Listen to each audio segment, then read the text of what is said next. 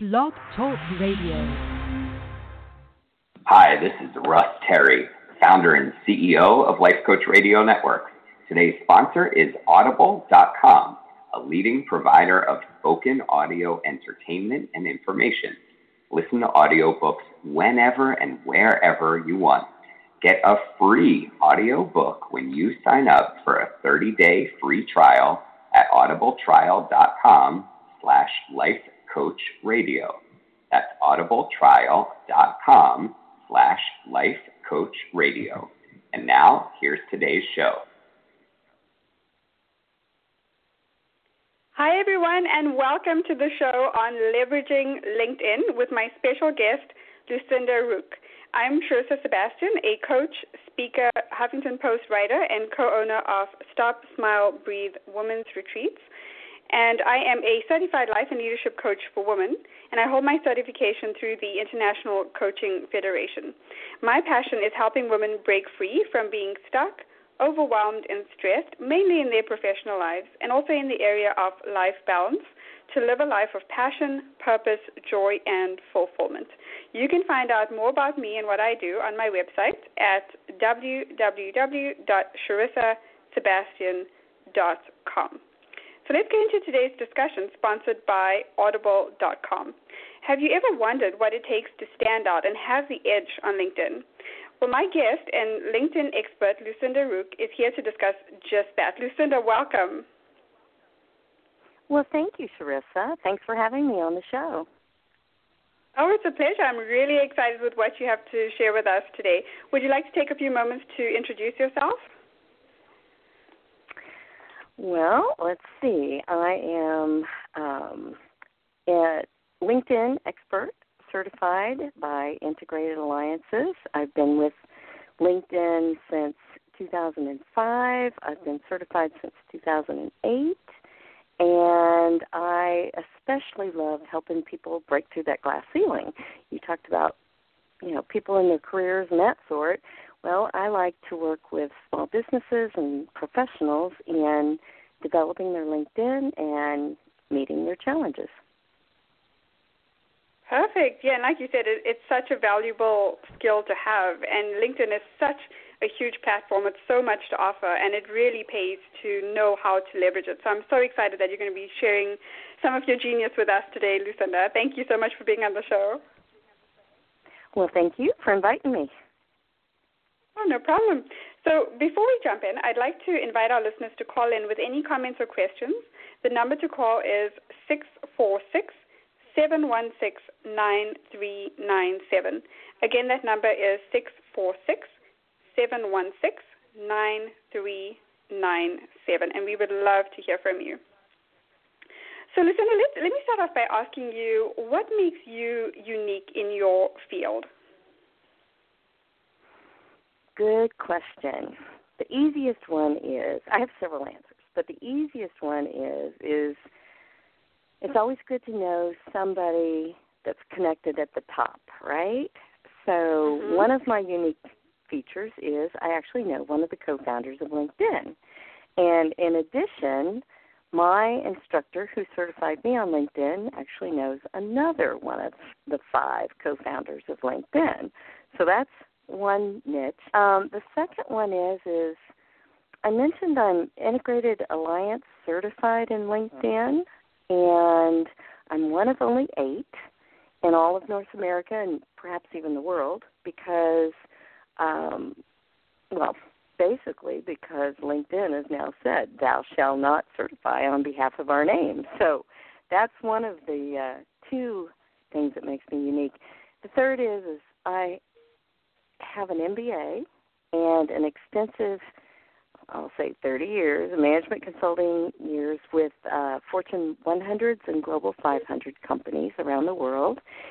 And the other, the fourth thing is, is I started teaching the business usage of LinkedIn long before it was ever thought of being used for businesses. It was way back in 2008 when it was still being thought of as a let's match the resume to the job opening. So it was a job seeker recruiter tool.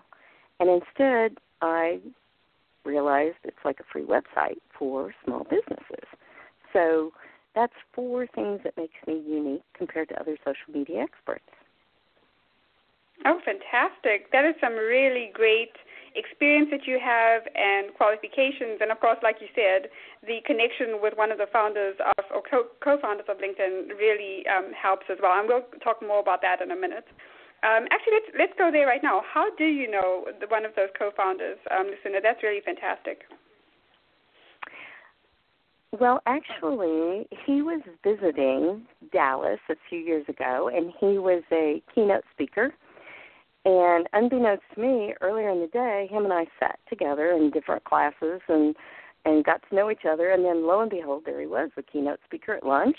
And then throughout the day, we kept meeting and sitting together. And and finally, at the end of the day, I felt like I knew him well enough. And I said, I asked Eric Ly, I said, Have you ever been to Dallas before? And he said, No.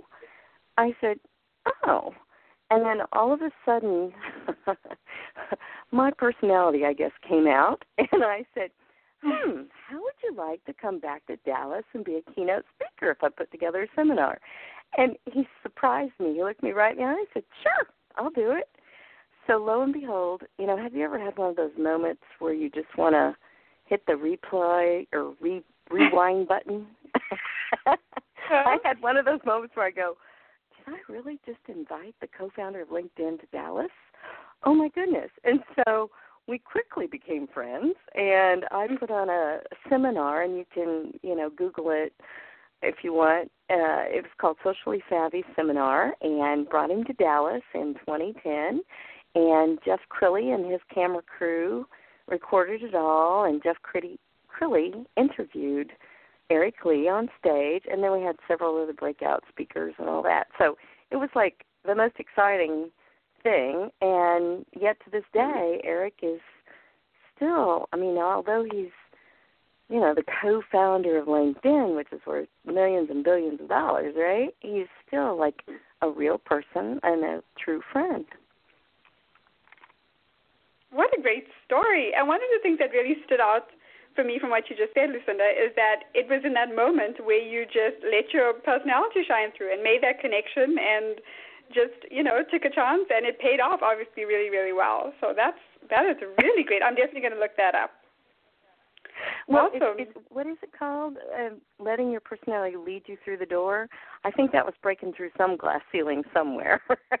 there you go. Yes and that makes yeah. sense to me that that's that's part of your passion is helping people to you know to do just that right right well and if you don't try it it'll never happen and so part of me was going did i really just ask him that and then the other part of me is like yes you can do it oh i love that mm. yeah and the fact that it paid off obviously is a testament to the fact that you did the right thing right in that moment great Right. So let's right. talk about well, and, more, uh, oh, sorry, go ahead.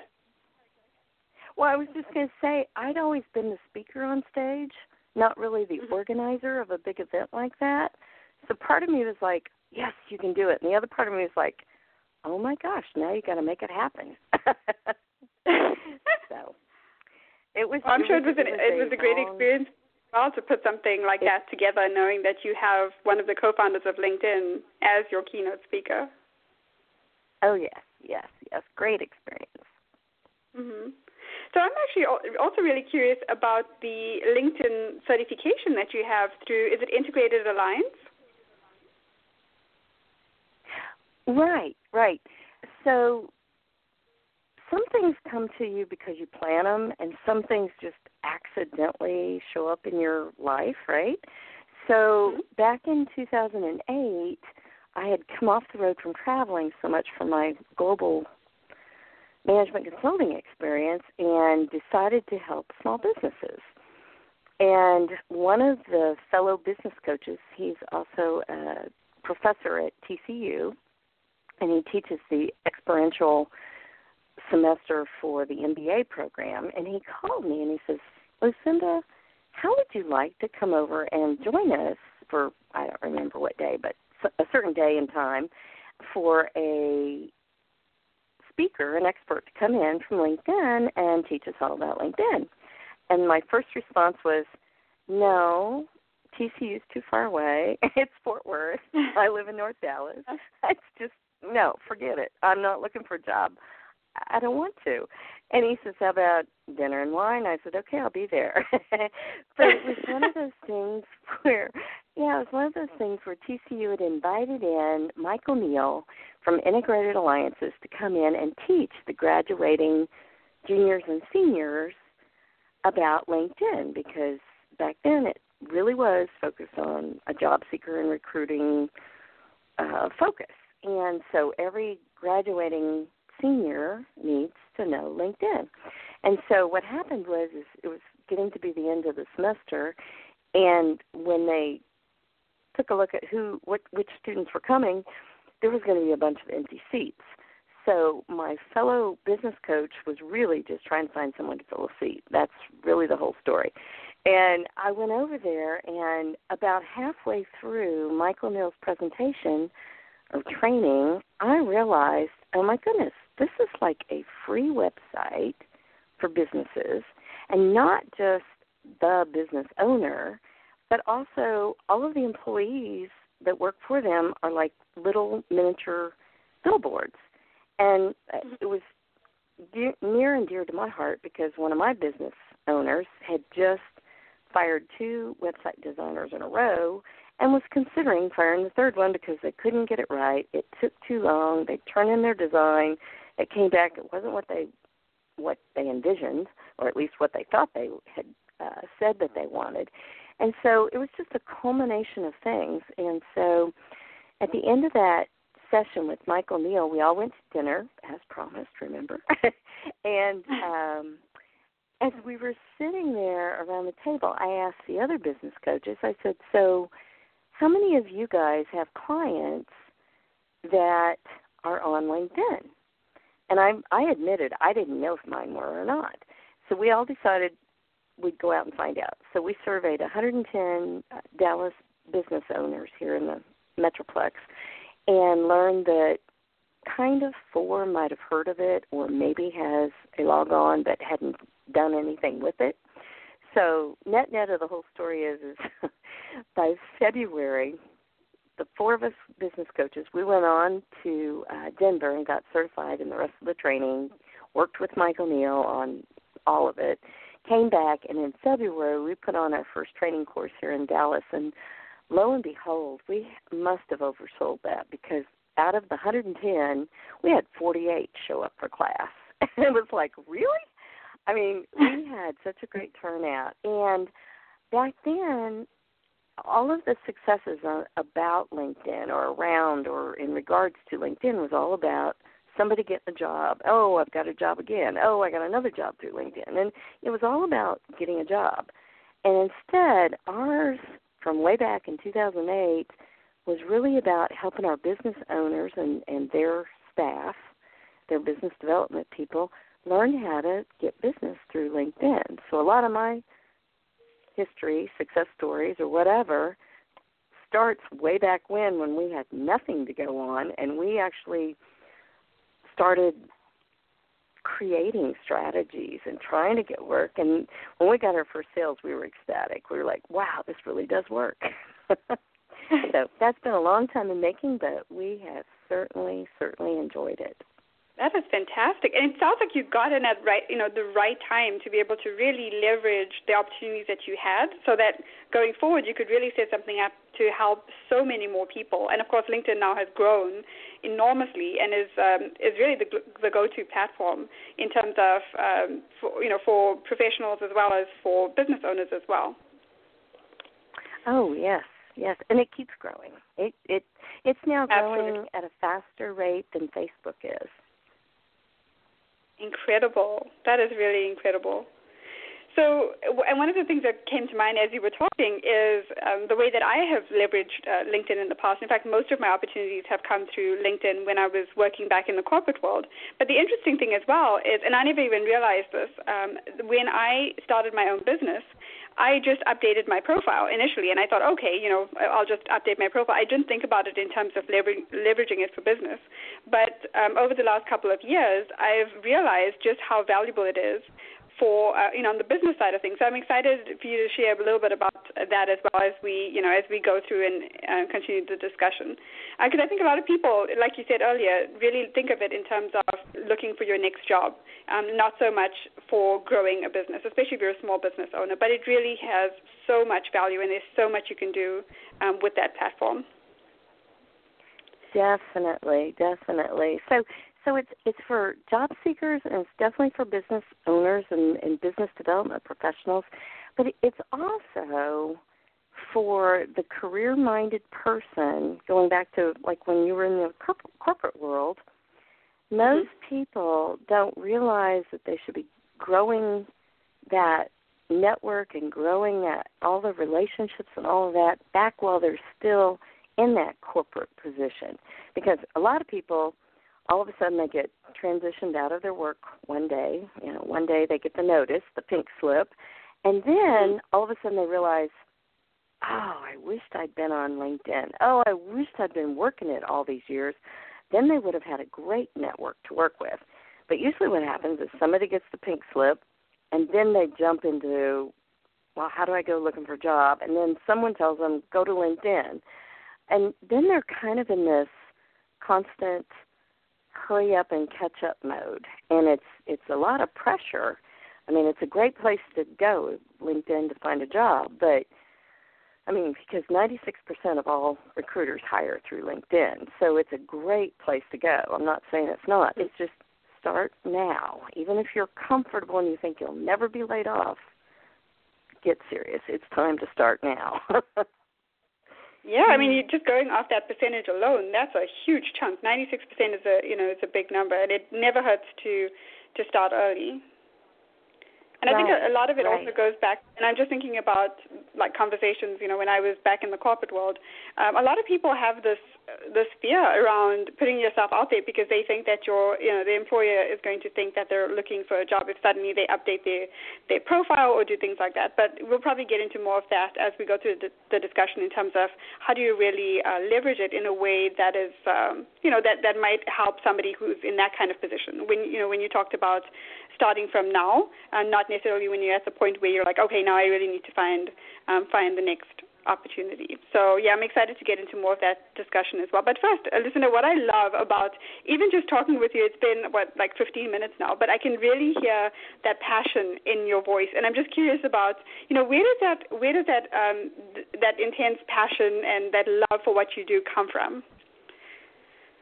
Oh, that's deep rooted. Um, after working for the big corporations, you know, the the Fortune 100s and the and the Global 500s for so many years, and and now stepping out of that and working with some of my small business owners, some of my uh, and some are solo entrepreneurs like you and I are now. I mean, some some are out there by themselves running a business. I just see them struggling with so many basic things and my heart just goes out to them. I mean, sometimes it's as simple as time management or where do I spend my money or or actually where do I spend my time and you know I I just see them struggling all the time with how do I balance everything. And so when I saw LinkedIn, I think I mentioned before it's it's really a free website and as I was working with my business owners, they were considering spending five, ten, twenty thousand dollars for a website back in 2008. Now, some of the prices have come down. Sometimes they haven't, depending on what you add to the websites. But I thought of how LinkedIn is a free way to leveling the playing field. For example, if you're a small business owner, just solo entrepreneur like any of us, you can put yourself out there not only as your LinkedIn profile, but also your company page, and you can look as good as General Motors, American Airlines, you name it. Uh, it's it's it's leveling that playing field for anyone to go out there and market their business and get online. So that's why I I'm just so passionate about trying to get the word out because so many are either naive about LinkedIn, haven't heard about it, or some are even fearful of, like you said, going out on the internet, putting too much out there. But mm-hmm. I think of it as here's a way to get not only yourself, your business, but also your employees to be proactively putting out your business out there. And and if you're in your career right now and thinking about transitioning out, what do you do after you've let's say semi-retired? What, what's your next step? So it's another way to think about how do you build that network and bring them in. So yes, I, I'm totally all about helping small businesses compete with the big, the big dogs. Mm-hmm. I love it. And one of the things that uh, you know that is really important to realize about LinkedIn is what you just mentioned about leveling the playing field because really it is a platform that you can leverage at such a high level the same way as like you said the General Motors or any of the other companies can and that is the environment that is the space where the people that you want you know to have their eyes on your on what you're doing in your company and your business or whatever it is that you're doing. Um, that's where those people are hanging out, like you said, the 96% of recruiters.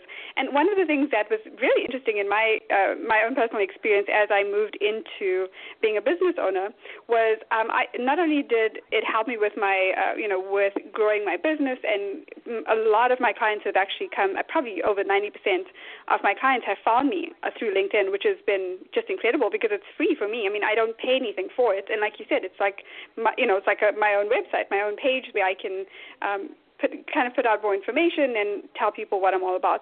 But the part that I didn't expect was that I was, you know, I was getting contacted by people in the media, and I was getting contacted by producers who are looking to do documentaries, you know, things like that, things that we don't even think about necessarily. But all of those people are on LinkedIn looking for um, the right people and somebody, you know, who would be the right fit, and they're going onto LinkedIn to look and see, okay, where do I find these people that I um, that I'm interested in? So yeah, I mean, there's just so many so many other ways as well that um, you can leverage LinkedIn, not just for potential clients, but for other visi- you know other levels of visibility also.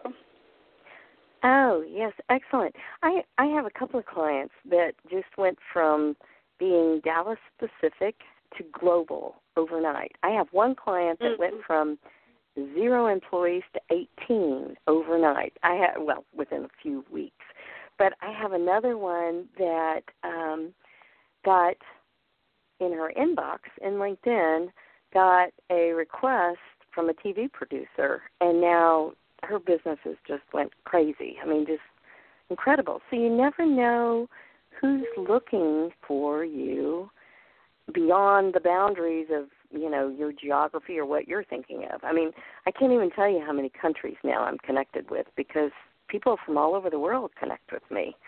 So it's it's amazing. And I always ask. I'm always curious as to how you know me or how you met me. Just like I did when when you sent me that email. It was like, uh, how did we meet? And you told me, you know. Mm-hmm. So it was one of those things of you can go global so quick and so fast on LinkedIn versus if you're trying to just do normal advertising, it you'll just never get there.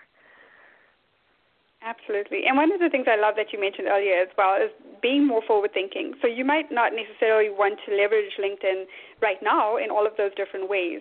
But, you know, and some of our listeners may not even be on LinkedIn right now. Um, so one of the things I wanted to ask you is, and we already talked quite a bit about this, but can you talk or elaborate a little bit more about the importance uh, for someone who maybe isn't on LinkedIn, but is thinking or is kind of questioning and thinking, okay, should I really be doing this right now? I'm not in a place where I'm actively maybe looking for a job or looking to grow my business or whatever it is. So can you talk a little bit about that, Lucinda? Sure. Um, first of all, if they're not on LinkedIn, they should at least get on there and check it out and get comfortable with it. Um, a basic beginner first step is to load your resume on there. Everybody typically moves that direction. Um, longer term, people recognize that that's just a resume and they'll look for more. But it's it's a it's almost like a culture. It's almost like a community.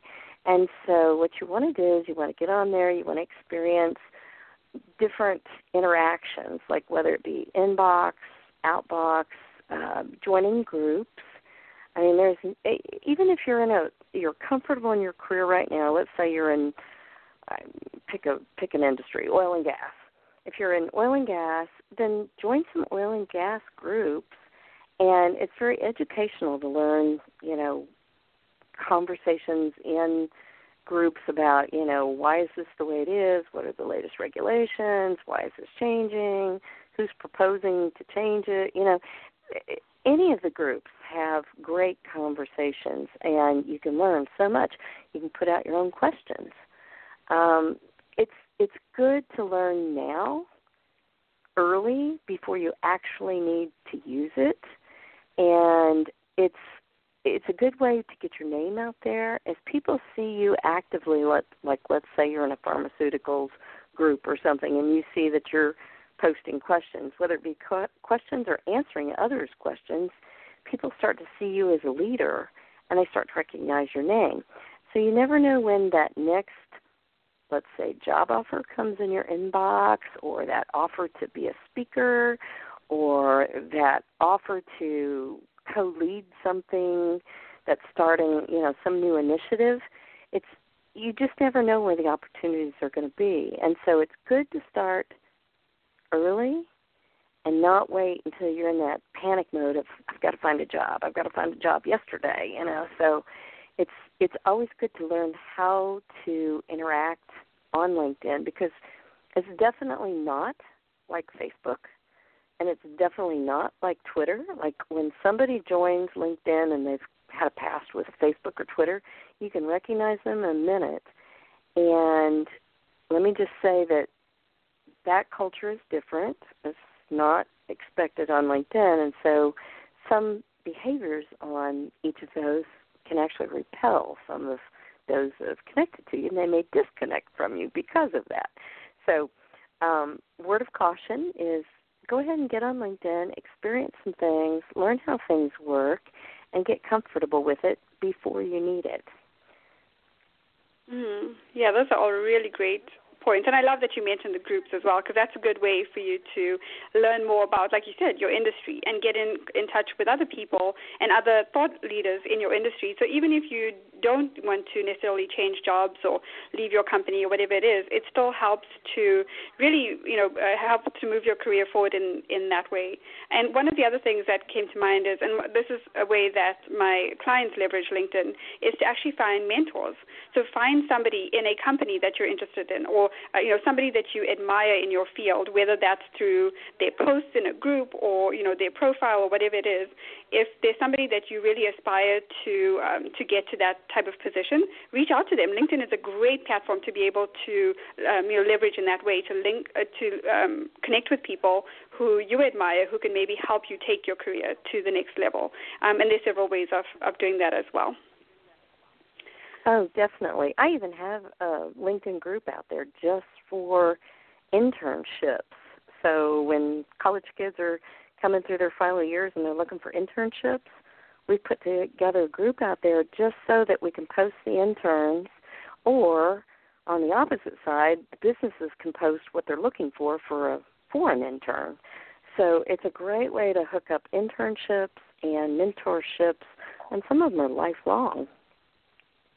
Absolutely. And then one other thing that I um, that has happened for me as well is getting invited to events. Like somebody from um, Microsoft, uh, from the HR department at Microsoft, contacted me just by looking at my LinkedIn profile and invited me to a Microsoft event here in the Dallas area. And that's not not even something that I was thinking about or anything like that. But they just just by my profile um, contacted me, and I was able to you know to attend. Um, kind of an invitation only type of event that way. So you just never know where that next opportunity could be. It doesn't even matter whether you're looking for something or not, but um, at the end of the day, we're all looking to grow, you know, either in our current career or look for some, some other career where we can really be the best that we can be. And LinkedIn can help. I mean, just in, it doesn't even matter which stage you're at. Uh, LinkedIn can really help in all of those areas. That's true. Very um, true. So, listeners, speaking of which, let's shift gears a little bit and talk about a maybe a small business owner, for example, because I think small business owners um, at this point, I mean, I know it's growing really rapidly on LinkedIn, but initially um, it wasn't thought of as a place where small business uh, business owners could go to necessarily, you know, like leverage or grow their their business. So um, for that group of people, uh, let's talk about what you know how they can really leverage LinkedIn. Why is it so important for them to be on LinkedIn, and maybe some of those opportunities that are out there for them.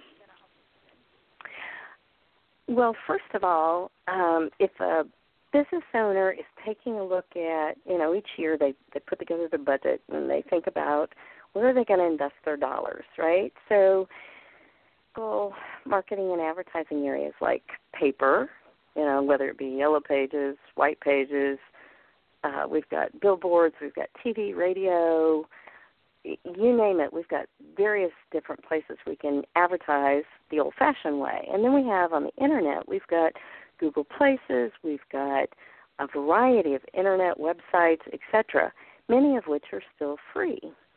And so, if you think about a small business owner with a tiny budget, or at least a small budget, and you think about I could spend it either over here on postcards and brochures and whatever else paper oriented materials and direct mailing and, and, and even emailing costs money too. It, regardless of how I spend my money, I probably have some kind of administrative overhead cost on top of all of that. Versus over on the internet in, the, in this digital age, we can basically use a lot of things for free and reach a huge universe.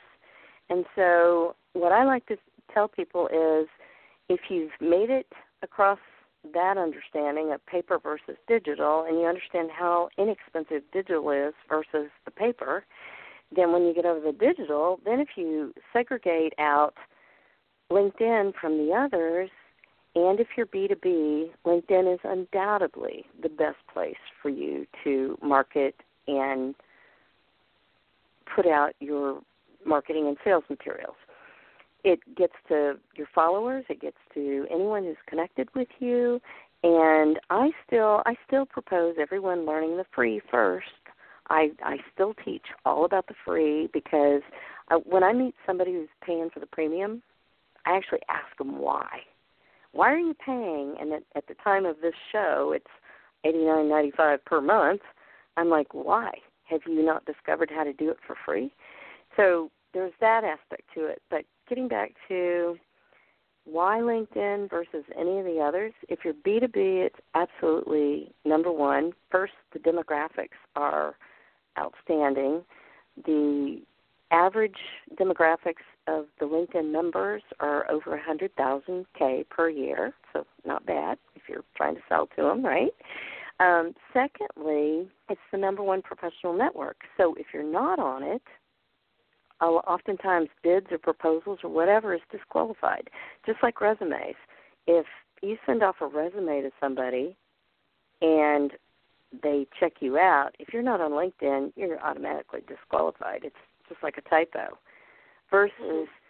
going back to the business owner, if you are out on LinkedIn and you've got a great presence, you look good, you can increase your attraction rate anywhere from 44% to 700%. And this is a statistic that's just come out of a new study done um, this past year by LinkedIn and a third party. And if you think about increasing your attraction rate from 44% to 700%, you say, wow, what do I have to do? You can't do mm-hmm. that on any of these other marketing channels or platforms. So the question is, what do I have to do to get there? That's awesome. At least you know the potential for getting there. Absolutely, oh, and I've and seen that one. firsthand with you know getting clients for my business and leveraging it in in so many different ways. And I haven't spent any money. I haven't used LinkedIn ads. I haven't done anything um, other than just put out my profile and and post articles. And that's really how a lot of people have found me. So yeah, that's it. Really is fantastic. So listen, it looks like we have well, a caller that's been actually patiently on hold. So if you don't mind, I'm going to switch over to the caller, and uh, we'll get okay. right back into the discussion. Okay, All so right, sounds good. we have someone from the 571 area code. So I'm going to unmute you, and if you wouldn't mind turning down the volume on your computer, making sure the volume is off, and then if you can tell me your name and where you're calling from, and then your question or your comment. Hi there. Hi, can you hear me? This is someone from the 571 area code. Are you on the line? Okay, we may have lost that caller. All right. Um, so, Lucinda, thank you so much again for sharing all of that uh, valuable information. I think it's very clear right now just how, value, you know, how uh, valuable LinkedIn is for not just um, people in the working world and professional uh, people, but also for small business owners. Um, so, let me ask you this: If someone is trying to advance their career or break through that glass ceiling, like you talked about earlier, what advice would you suggest for them? as as far as uh, on LinkedIn how to improve their presence and build the relationships and whatever you do don't sit back passively. In other words, a lot of people are on LinkedIn and they think once they've loaded that resume that they're done. Or they sit back and they just let the invites roll in and i you know you can see it in a coffee shop you walk in and you see everybody with their smartphones out and you see them just connect connect connect connect connect right whatever you do don't do that that is just being in the norm and if you want to be on linkedin and you want to be successful you want to step out ahead of the others and so i have several that have said oh yeah i just sit there and when I see all those invites coming in, I just hit the accept, accept, accept, accept button. Well, guess what? That's not standing out and being different. And on LinkedIn, it takes, on average, when somebody searches for something, let's say they're searching for a professional to do something for them, it takes six to seven seconds for them to scroll down all the list of names and pick somebody that they're going to click on, open up, and read about.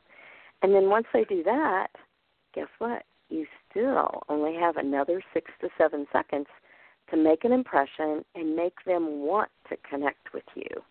So you have to do something to make you stand out. So, in my words, I would say sit back and think about what makes you different, what's your objective of being on there, and what's your strategy. Don't be passive. Great advice. So let's talk a little bit about that strategy, Lucinda. When you say think about your strategy, what do you mean by that? Well, for example, some people will sit back and just let the invitations come in and and some people when I talk about the networking strategy, for example, that's more than a 30, 40 minute conversation. It's not a quick little 5 second answer, but some people just accept anyone who sends them an invitation. And I'm like, why? Now, salespeople tend to be that way because they're ready to sell anything to anybody, anytime, anywhere, right? so a mm-hmm. salesperson might have that type of strategy. There are pros and cons to that type of strategy. We call them LIONS, which stands for LinkedIn Online Networkers and it basically means anyone that sends them an invitation they'll accept anywhere anytime at the opposite end of the spectrum are the very closed networkers and they will only connect with somebody that they know really really really well and they're sure will not steal their connections will not rampage through looking for things and use it against them and and then there's also the ones at that end of the spectrum that are afraid of identity theft or something like that. So, all the way in between the two spectrums, whether it be a lion, which will connect with anyone, anywhere, anytime, all the way to the ones that are real protective, there's varying degrees of networking strategies. And so each person needs to, one, understand what their options are and think through based on certain scenarios, if this happens, what's my response? Once you get it nailed, then you know how to build your network. Until if you're just out there rambling and, and randomly accepting invites, you have no strategy. So at the end of the day, if you have no strategy, at the end of the day, you're going to have a network that's partially useful, maybe. I don't know versus if you've got a strategy and you know that you're going after like for example if i was going after the Fortune 100 companies, and I know exactly what title I'm going after and exactly what level of the company, how many employees they have to have, I'm probably more likely with my strategy going to get somewhere in a you know let's say X amount of time, six months, compared to that person that's just sitting there accepting invitations. If I just sat and accepted invitations all day, I probably wouldn't I, I wouldn't reach any milestones because I'd be busy accepting invitations. So the reason why I say you need a strategy is first you need to know how to market yourself with that strategy and then two you need to know where do you want to go with linkedin? What what benefits do you want out of linkedin? And then other things start uh, falling into place once you know where you want to go then it starts becoming clear how to use the different components because linkedin has over 345 components and actually I probably need to update that number since they've added some new fe- features in the last six months. But until you know what your strategy is, you're kind of, let's just say you're floundering out there on LinkedIn. And at best case, you're probably frustrated because you're not seeing any ROI. You've heard others getting return on their invested time, but you're not seeing anything. It's because you haven't figured it out yet.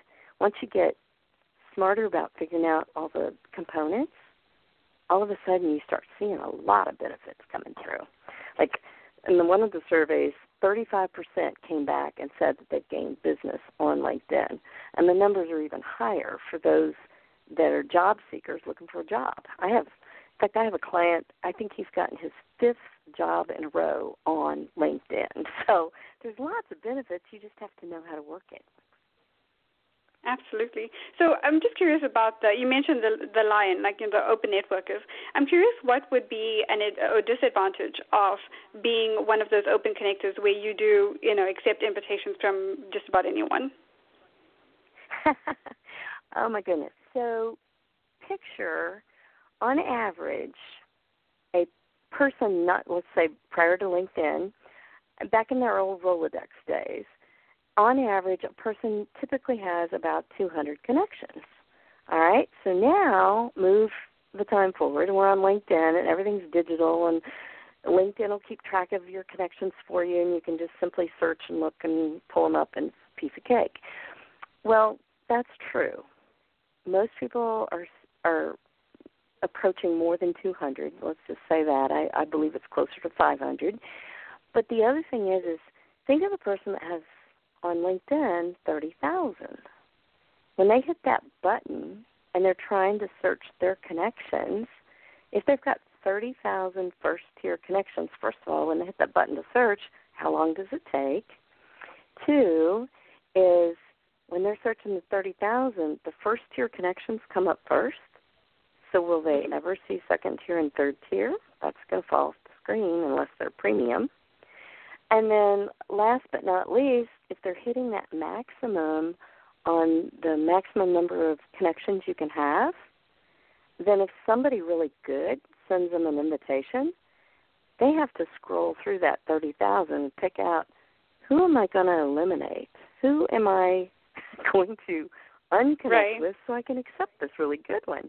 So there's overall, the bigger picture is there's a lot of maintenance um, and the other thing is, is I personally am big on reputation management. If someone were to come to me and ask, Lucinda, I see whatever, Jim Smith in your series of connections, would you please introduce me? Then I would want to be able to say, yes, I know Jim. I met him in, you know, 2004 at a conference, and this is how we know each other, or whatever. And I'd be willing, most likely, to introduce them. Well, if you're doing that with a lion, they're not going to know all 30,000 they're connected to. They're going to come back, and either one, they're going to ignore you, or two, they're going to come back and say, I have no clue who that person is. And so, in that mm. sense, yes, they have a huge network. And um, I do teach the benefits of being a lion, but those are the disadvantages of being a lion is that once they've grown to 30,000 and all 30,000 of those people are publishing articles and posting and, and joining groups and doing all the activities, their homepage is just so overwhelming that the chances, even if you're connected to a lion, of that lion seeing what you're doing, nil to none. mm, right. Those are such great points and things that we don't necessarily think about. I know me personally, I, I didn't even realize that you know there's so much um, more to think about when it, when it comes to making the decision of who do you want to include in your network. And listen, it looks like our 571 uh, caller has called back in, so I'm going to switch back over and hopefully I can get this person on the line. So give me one second and I will be right back. Okay, good. Hi there, this is Sharissa. Who's on the line? Hi, can you hear me? This is someone from a 571 area code. Hello? Oh no, it looks like they either dropped off or maybe they can't hear us. Okay, so actually, I want to take a little bit of a break, Lucinda, and we're going to switch gears for just a moment. And I want to take this opportunity to let our listeners know that this show, Leveraging LinkedIn, is happy to be sponsored by Audible.com. Audible.com is the leading provider of spoken digital audio entertainment and information. They have more than 150,000 titles to choose from, and you can listen on any device. If you sign up at our URL audibletrial.com slash lifecoachradio, you get one free audiobook and a month free trial of the service, and we really appreciate your support. Um, and again, that number to call if you have any questions or comments is 646 716 9396 seven. So listen, I want to go back to what you, we were talking about a little bit earlier about the the size of your network. Like you've talked about, you know, the disadvantages of being a lion and just including everybody into your network. But I'm just curious about is there any good rule of thumb as far as what is a good size of network to have?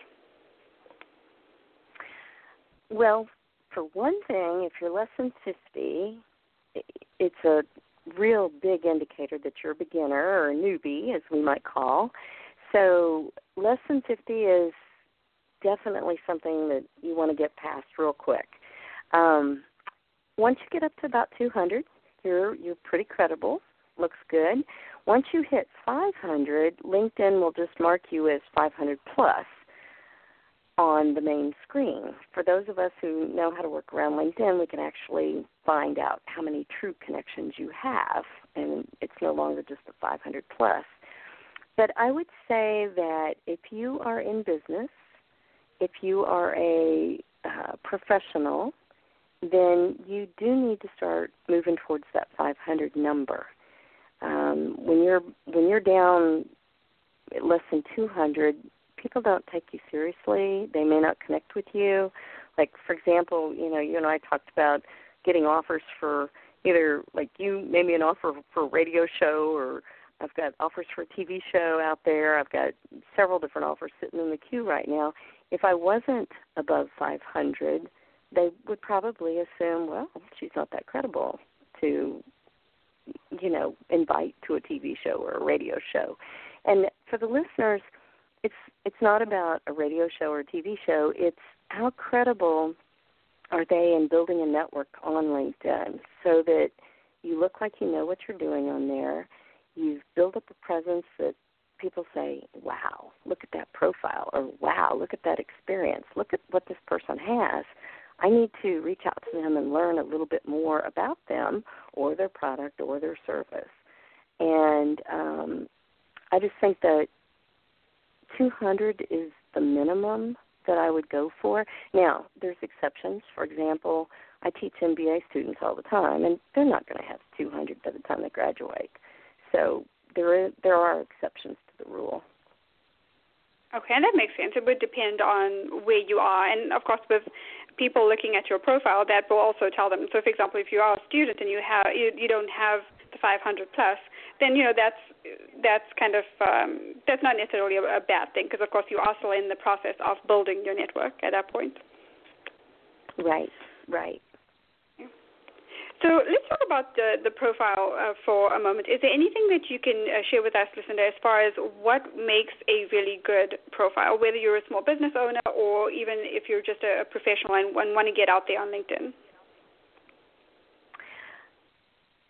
the very first thing is I, I in class I teach that there are five main areas of the profile that really stand out and really build attraction. Now, there's lots of others, but the first thing is when people are searching and so they're scrolling through the return of their search, whatever they've searched for, the first thing they see is that picture.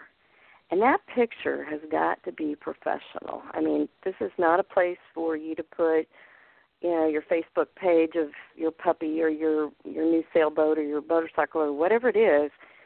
This has got to be something that's professional, something where it's clear, you can see your face, you can see your eyes, and you know that person's genuine. And then the second thing is right next to the picture, to the right, is of course your name, but it's also your it's called a headline. And the reason why it's called a headline is it's a headline. It is not your title. If someone puts in there president of XYZ company, that doesn't tell you what they do. It doesn't tell you what an XYZ is, what kind of gadget or manufacturing or oil and gas or telecommunications. You know, just putting in there your title and a name that doesn't have brand recognition like you know Rolodex or or you know Frito Lay or something like you know if it doesn't have a big name recommendation, people aren't going to know what it is and they're not going to click on you. Instead, you want to put in there what is it that you do? What would attract somebody? Tell them, you know, we're number one in selling graphics or, or graphic design or or you know we're we're you know in the top 10 recognized in the country for website designs or SEO or you know in other words put something that's going to grab their attention and make them want to click on you then once they click on your profile the next the third biggest area is summary and i can't tell you how many times i open up a profile and the summary is either not there or it's like maybe one or two sentences. And there's nothing like opening it up and finding nothing, right? So pretty much you close it up and you move on to the next person. And that's exactly what a recruiter's going to do. That's exactly what your next prospect that you just lost is going to do. So you've got to put something in there that will grab their attention and hold on to it and make them want to take that next step with you. Oh, that's fantastic. Yeah, and I think a lot of times also people are a little bit hesitant of putting their accolades and things like that out there. But really, LinkedIn is a place to do that. I mean, if you really want to get noticed, if you want to get that attention in the you know the six or seven seconds, I mean, that's obviously not a whole lot of time, but that's really where you want to do it. As soon as they land on your page, in that headline, in that summary, you really want to be able to capture their attention and give them the you know those those golden nuggets of information about you that's really going to keep their attention, like you mentioned. Those are really great Correct. tips. So let's Correct. talk about I mean, the, you're building your network. I'm sorry. Go ahead.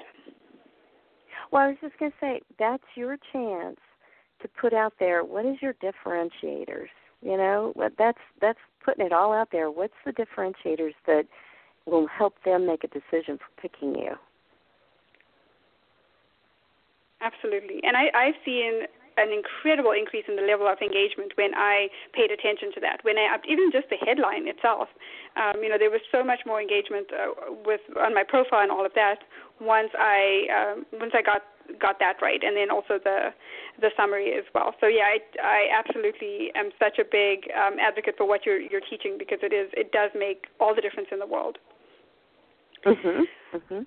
So let's talk about the building your network. So once you have this profile and you have it set up, and now you're you're in the space where you're like, okay, so I have this set up, and now I need I need eyes on it, right? I need the right people to be able to connect with and to see what I have to offer. So what is the fastest way to build a network, whether that's for a small business owner or for a um, you know a working person, a professional that's in the corporate world, maybe? Okay, so your question is what's the fastest way? Right, to build Is that right? network. Mhm. Okay, here's here's two of the fastest ways, although I'll couch it up front that I don't prescribe to them unless there's a really good reason. But the fastest way to build your network, one, is to go connect with lions. you know, just go out to LinkedIn, search on L I O N, and they'll come up, and then you can decide who you want to connect to. Send them an invite, and the definition of a lion is they will always accept your connection or your invitation, rather. So that's the fastest way. Second thing is is um, you can also go out and Google lions, just out in Google or Bing or any of those search engines, and there's a whole website where you can go through a list of lions and go send your invites to them. So that's two ways to get to lions. The third way, which I absolutely do not recommend, but it's a way, and some salespeople like to do it, is oftentimes when you're first on LinkedIn, and and and oftentimes, or let's just say when you're first on there, they will prompt you. Throughout time, they'll reprompt you, but you'll be smart enough not to hit that button. But they'll prompt you and say, "Oh, how would you like for LinkedIn to send an invitation to everyone in your?" And they give you a choice of Hotmail, Gmail, Outlook, you know, a variety of email applications. So let's just assume for a second you have Gmail. And so it'll say, How would you like for us to send an invitation, a LinkedIn invitation to all of your people in your Gmail uh, address book? And at first thoughts, you'll say, Hmm, that sounds like a really great deal. They're going to send out, and if let's say you've got 3,000, they're going to send out, LinkedIn will send out 3,000 invitations for me. I don't have to lift a finger. Let it happen. Nope, don't do that. Whatever you do, do not let LinkedIn send out all those invites. Here's the reason why. For example, we all know that we have emails in our address books for years and years, and some are obsolete, some are old. People aren't working at that business anymore. We may have some dead people in there.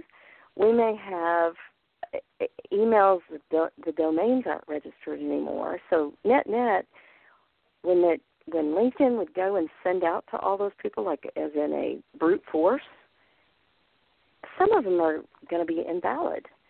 And so what you've just done is wasted your invitations. In a lifetime on LinkedIn, you only get 3,000. So if you have 3,000 addresses in your Gmail address book, guess what? If LinkedIn sends it, you're out of invitations for life. So I never ever recommend doing that. And I always in my classes I teach right up in the first class. Here are some I call them gotchas that you don't want to do on LinkedIn. Sounds like a good idea up front, but it's a really bad idea. so mm. yes, those are two fast ways to grow your network that I don't recommend. What I do recommend, though, is joining groups and getting involved in groups. Also, posting is a great idea. You get lots of followers when you post, as long as it's good articles. Absolutely, and I think I've probably got the most, the highest level of engagement from those articles that I posted, for sure. So that that's really great advice. And one thing I did not know is that you have that 3,000 cap, you know, on the number of invitations. I didn't realize that. That's really good to know. Um, so that you, you know, we do need to be selective in who we send those invitations to. True. True. Okay, so Lucinda, what are the top three mistakes? And you've already mentioned uh, a few of them, but what are some of the, the top three to five mistakes that people make on LinkedIn so that we can avoid those?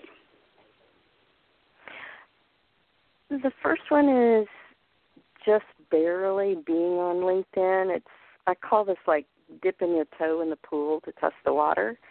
Some people just barely get on there. Like they've gotten an invitation from some friend of theirs or some colleague from work or something, and they accept it, but then they don't do anything with it. And so if you're just barely on there and then other people come through and look at you, they know you're just barely on there. It's Eh, they they realize well you're a beginner and they'll move on most people don't want to connect with beginners they want to know that when they send that invite the person at the other end knows what to do with it so that's one of the mistakes the the the other two are sort of linked together and that's and I see this a lot with the younger millennials, but it's anyone that's addicted to their smartphone. The mobile app, the LinkedIn mobile app on the smartphone, only has about 35% of the capability of what you have on your PC. And so on your mobile app, most people just hit connect when LinkedIn suggests who you should connect to. And that's not the appropriate way to connect on LinkedIn. Then, likewise, the I sort of call it the sister of that scenario is all of the accepts that come in, and you just hit accept, accept, accept. You know, those are the the people sending you invitations. And so on the smartphone or mobile device, people tend to just hit the buttons, and so it's there's there's no communication, there's no interaction, there's no why should I connect with you? There's no explaining of how I know you and this is why I'd like for you to connect. And so it's sort of just if you're building numbers, it works great. But if you're sending to someone who's really skeptical about building their network, they're probably just going to ignore you. And if you get five ignores in a row, ignores is in I don't know you or I don't want to connect with you, then the penalty starts adding up on the LinkedIn side. It used to be five I don't know yous, and you'd be put in the penalty box. Now the number is gray. It's not announced or released to anybody, so all of us LinkedIn gurus are trying to figure out what the new number is. But it's just that as a person adds up all those I don't knows against you, then you're going to start to be monitored and re- restrained from doing other things in LinkedIn. Okay, well, that's really good to know. So, on the flip side of that, Lucinda, what are the top three to five best practices on LinkedIn? So, if we do want to grow that network, um, how do we, you know, how do we go about doing that? What's the best things to do?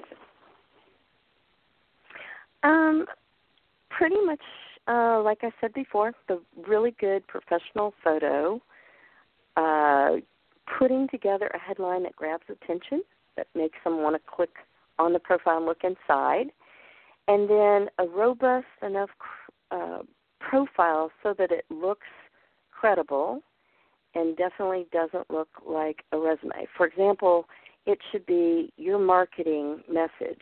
And and I, I say your marketing message, I'm talking about you being in your career, in your position, comfortable with where you're at, it still needs to be selling yourself to that next level or selling yourself into that next position or the next job or whatever. So it's playing it forward. Um, it should not read like a history of what you've done all the way back to the dinosaur days, which nobody cares about. It should be repackaging whatever that is so that it does play forward. Um, a good example is you know, like in my past, you know, used to be a DBA back in dinosaur years. I'll never do DBA work again in my life. But repackage it and talk about the benefits of things that would play forward, you know, like delivered projects on time, under budget, planned a two year horizon, delivered early, you know, whatever those other things are that you can re package it in something positive that would play it forward to your next position. Oh, that is really great advice because then that doesn't feel like you're just throwing away those years that you spent on a you know on a job or position that you didn't necessarily love, but it's like you said, you still have valuable um, experience from that that you can then leverage to help you get into a position that you do really want. So that that's great advice. Right. Right, right. And one of the other things that I want to mention here is the recommendations, because that's something that has worked really, really well for me as well, where people, like my clients or even people that I've worked with in the corporate world, have given me recommendations on my profile, and I think that carries a whole lot of weight um, as well. If we can, you know, get recommendations from people that we've worked with or clients, that really helps our profile. What has been your experience with that? Um, yes, yes. As a matter of fact, for job seekers, if they have recommendations, this is the full recommendation. This is the paragraph write up from somebody, right? Not not the endorsements, not to be confused with the endorsements, which is just a right. one or two word skill, but this is a real recommendation. Um, they have a 200 to 500 to 1 odds of getting a job. In other words, a person with recommendations has 200 to 500 times better chance of getting a job than a person who doesn't have any recommendations. So that's on the job seeker side. And I'm sure there's some numbers on the business development side. I just don't know what I, they just haven't been captured yet to know what they are. But if they're that great for a job seeker, they've got to be just as great on the other side. Now, for myself, I have actually gotten, uh, as I submit proposals, I have actually gotten feedback that they've selected me because of what was said in the recommendations. And so, and I really, I, I had no idea that they were that strong. And so now, with every proposal I submit, I always put in the appendix, please see recommendations on my profile, getting winning jobs in the past on it. Oh, that is such a great idea. That is really a great idea. And one of the things that I've also incorporated into into my business is actually asking for recommendations because sometimes we don't, you know, we don't think about it. And if somebody gives us a recommendation, it's like, oh, that's great. But what I've actually been doing now is asking my my clients and being proactive about it because you can. There's a way on LinkedIn where you can send them a request for a recommendation um, as well, I believe, right? So that there's another way that um, you, you can do that as well. Like if somebody, or maybe even they send you an email, for example. And this is something that I've done. So my clients will typically send me an email and say, oh, you know, this it's been such a fantastic experience and all of that. And then I'll take that a step further and say, would you mind? I can send you a, recommendation request on LinkedIn. Would you mind just copying and pasting this into LinkedIn? So that's another way that I've been more proactive at getting those recommendations. Maybe our listeners can use that as well. Oh yes, excellent idea. Yes, yes, and and I tell all the beginners that you need at least three just to reach the norm you need at least five to stand out above the rest. And in order to get five, you really need to think about 10 to request because you never know how long it's going to take for someone to respond, how long it's going to take for them to think of something to say. Um, they may not be familiar with LinkedIn and how recommendations work, et cetera, et cetera. There's a lot of reasons why, even if you ask for 10, that you may at first only get three back and over time, you know, you'll get more. But I always recommend that they strive for 10 up front. Absolutely. And one of the things that I wanted to mention as well that I think is a really nice feature on LinkedIn is that you don't have to, you know, it's not like when they send you a recommendation, it automatically gets posted. You have the ability to review it and ask them for changes as well, which is really, I think, is so such a great feature because that takes the, you know, you don't have to sit there wondering, oh my goodness, what are they going to put automatically onto my profile and I don't have any control over it. So that's really nice. I like that.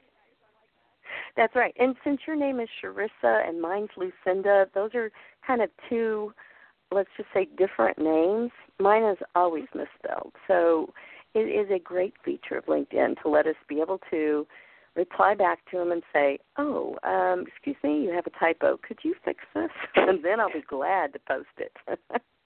Absolutely. Yeah, I love that. So, listener, if somebody wants help or needs help in any of these areas that we talked about um, this evening, what would you suggest? So, for example, in the online presence, leveraging the network, having you know a strategy, those kinds of things. Well, the first thing I would suggest, and and the the least expensive route to go, is to sign up for some training. There's training offered everywhere. So I mean, from online to face to face to whatever. So that's the absolute least expensive. Um, I used to say buy a book, but I don't say that anymore because pretty much because LinkedIn changes so frequently, like every 30 to 60 days, new features are coming out. So by the time a book gets published, it, there's going to be something obsolete in it, and over time, it's going to obsolete anymore. So I, I've kind of given up on that. But um, training is a great thing to go for. The other thing is, you know, you can always call a LinkedIn expert, ask for one-on-one consulting. You can invite them in for helping, you know, your whole department or one-on-one just with you or whatever. There's um, several different companies that teach LinkedIn. Then the other thing, the thing that probably I've cornered the market on is what I call the LinkedIn scorecard, and I can do it both giving a score on your entire profile or your company's profile, or let's say that you're on a team of um, business owner and, and maybe salespeople and marketing and sales and all that in your company, I'll do the whole team. So they'll individually get a scorecard, and then we'll also put together one that shows a consolidated one across the team, so you know where you rank with your fellow teammates.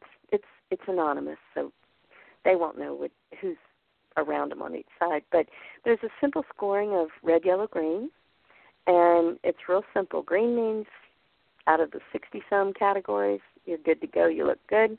Yellow is, hmm, let's talk about this opportunity. There may be some more here that you haven't thought about putting on your profile or adding. Um, and it might be as simple as, you know, somewhere in here you've got the word CPA, but you don't have CPA in your skills. Why not?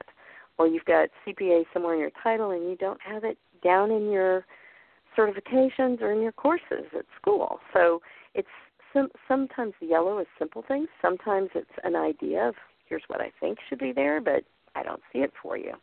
And then the reds are flat out you've got a violation, you're doing something against the LinkedIn uh, agreement, the license that you signed when you signed up for your account, which of course nobody reads, um, or you flat out have an omission. Uh, I had a author come to me and I reworked her LinkedIn profile for her, and I said, one of the obvious reds on here is you're an author. How many books have you written? Eight. Well, where are they? What's the titles? What do they look like? And so those are examples of things that are red. And so I can either do that for a single person or a company or a whole team, etc. Um, other sources of getting help is obviously LinkedIn. They've got the help center that you can go to. It's it's getting better over time. Um, and then with their new capability of lynda.com, they've purchased lynda.com. There's starting to be some LinkedIn training on there too. So lots of choices. Of course, I'd love for people to come and join me. I love to teach face to face. I still enjoy it, even though I do a lot of webinars and all that. I still love the face to face time working with people.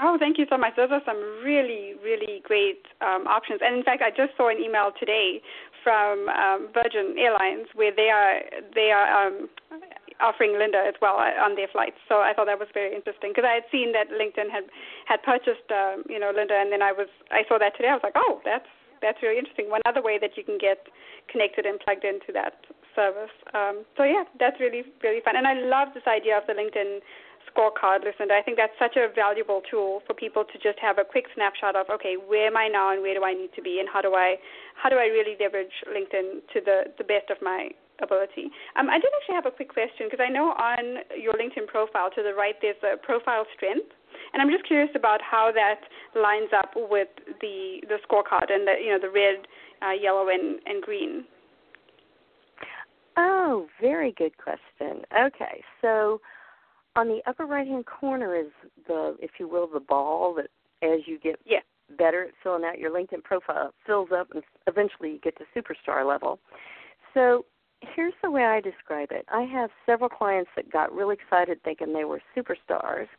And then they came to me and I did a scorecard on them, and they were disappointed to learn that they were somewhere down the 60 or 70% ranks and they're like, I thought I was a superstar. Wait a minute, why is my score so low?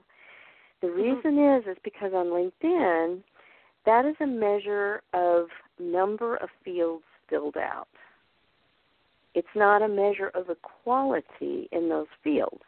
So, as oh. a beginner on LinkedIn, people just go through. LinkedIn prompts you to fill out something, and you stuff something in there. You know, you you copy from your resume and paste something in there you don't really mm-hmm. strategically think about marketing yourself or whatever.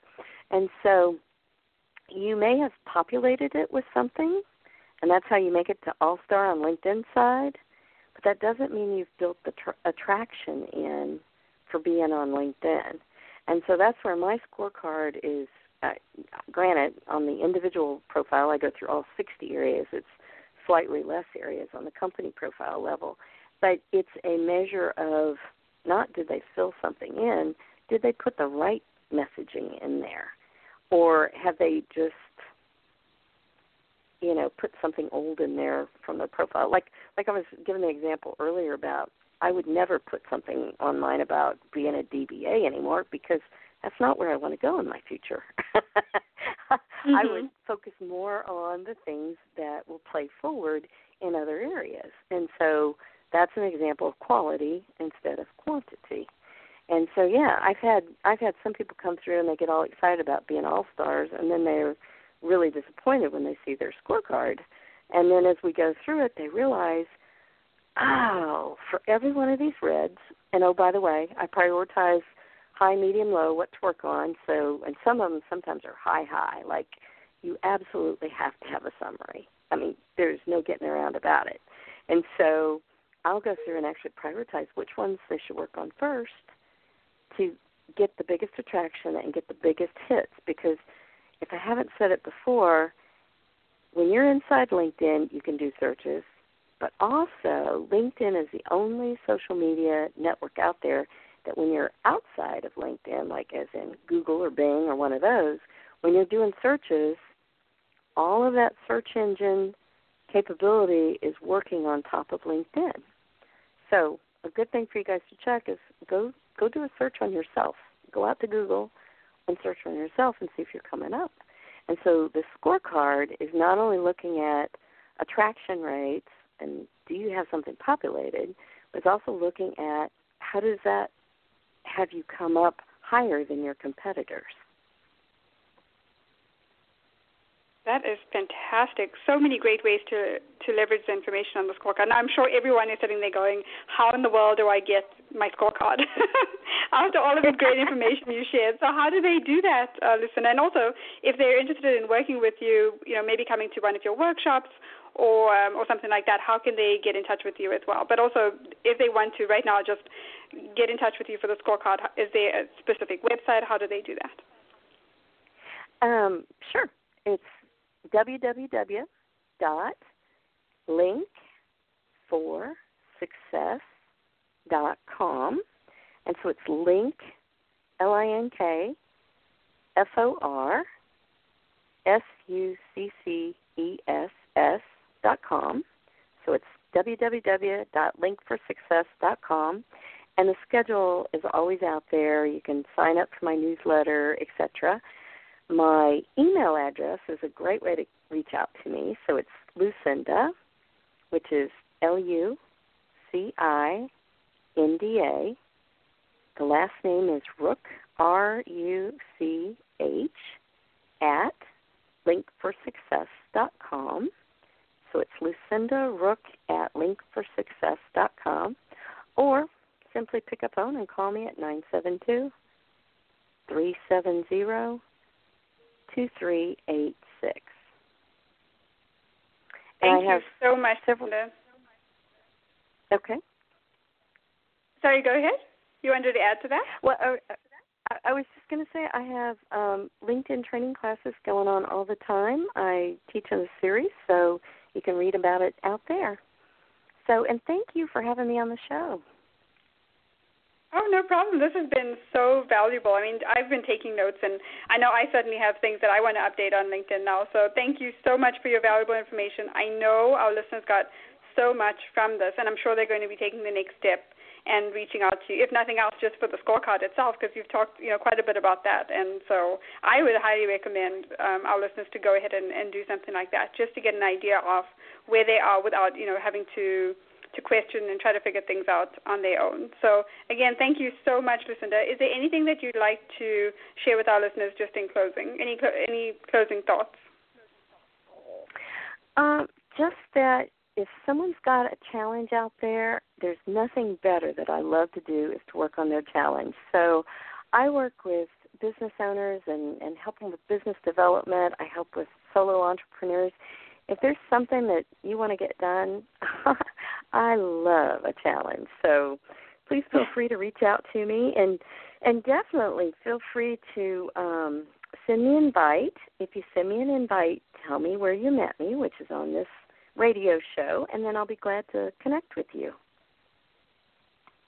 Perfect. Thank you so much, and thank you for to the listeners for uh, listening in tonight as well.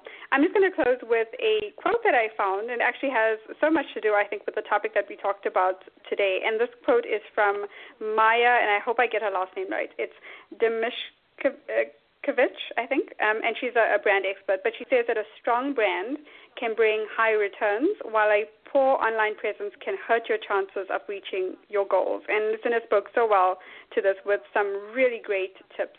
So uh, thank you again, Lucinda, for your time. Thank you to everyone for listening in.